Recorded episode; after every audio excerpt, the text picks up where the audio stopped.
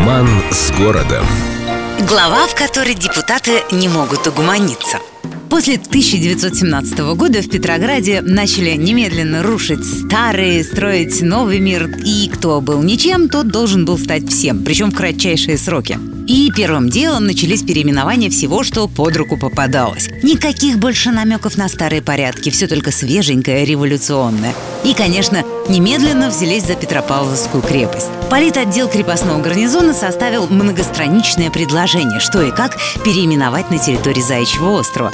Итак, первым делом никаких иоанновских кронверских мостов, только красногвардейский и рабоче-крестьянский. Алексеевский Равелин переименовать в Равелин имени Свердлова, Ивановские ворота назвать именем Троцкого, Петровские ворота в честь коменданта Сидякина, Государеву бастиону присвоить имя Киквидзе, а прочим бастионам дать имена Петроса, Декабристов, Сергеева. Так, так, так, стоп, стоп, стоп, стоп, замахала руками специальная комиссия. Будьте добры помедленнее, мы записываем. И вообще, кто все эти люди? В общем, согласие на глобальное переименование никто так и не дал.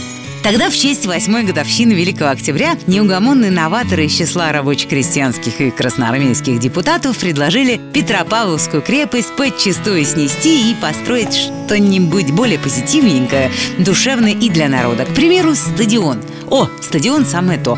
Чтобы победивший пролетариат мог бегать, прыгать, зарядку делать и главным образом играть в футбол, который как раз стал очень моден в те времена. «А давайте», — сказал Ленсовет, но, правда, через очень короткое время поправился «нет, давайте, не давайте». И решение о сносе всех построек на Заячьем острове было отменено. Однако футбола Петропавловки все же избежать не удалось. В начале 20-х годов красноармейцы из крепостного гарнизона при полном параде в трусах, майках гоняли мяч прямо на Соборной площади, периодически забивая голы в окна несчастного Петропавловского собора.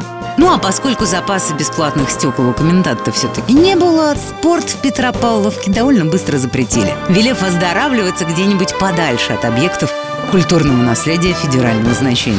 С любовью к Петербургу. Эльдо радио.